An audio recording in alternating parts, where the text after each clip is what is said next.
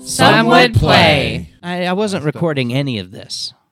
None of this was important. None of that got recorded. No, because people hate that. I hate it when I'm listening to it. Like I hate me. I'm a dork. Nobody wants to hear about my goddamn isekai animes, and I do it I anyway. thought that's why you started your own isekai I know, podcast, because I so love you it, Could do and that, then do Everyone it. else loves it too. Do Turns out you- it's the best. Wasn't do you need it popular? like another person to sit there so you can talk to them? Would that no, be? I need somebody to whip me and make me just do the work of Motivated. the pre the pre work of going through the episodes and the synopsis and being like, yeah, I remember this. Okay, this was great. because I think you could do a really good job of it, and No, I I think you do would a great enjoy job of of it. it's the most downloaded somehow, and I, I really think the the probably the key there is to not make it explicit.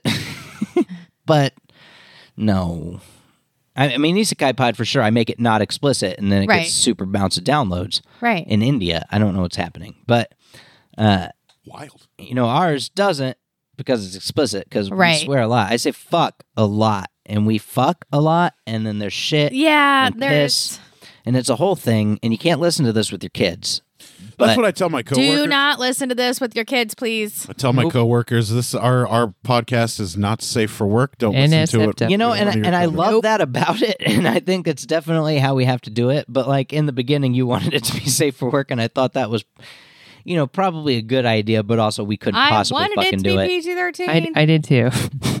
Well, and that's Well, the rest of us had other plans. not to speak ill of the dead, but there's no way Jenna could not have cussed. Yeah, but That's I don't sort of think the you could thing. just blame her, dear. no, but she empowered me. No, you're using her as an excuse and justification. You say is that what you're doing. but also empowering. all of you are enablers, and you know it. yeah, You all enable me. It's a thing you do. You shouldn't do it, and you do it anyway. and we do it anyway because it's a great podcast. It's great listening. Andy thought episode forty nine was fucking great. What happened in that episode was episode? that? Hold on, I got notes. 49. Let's see what happened here. Oh, we're going into the grands.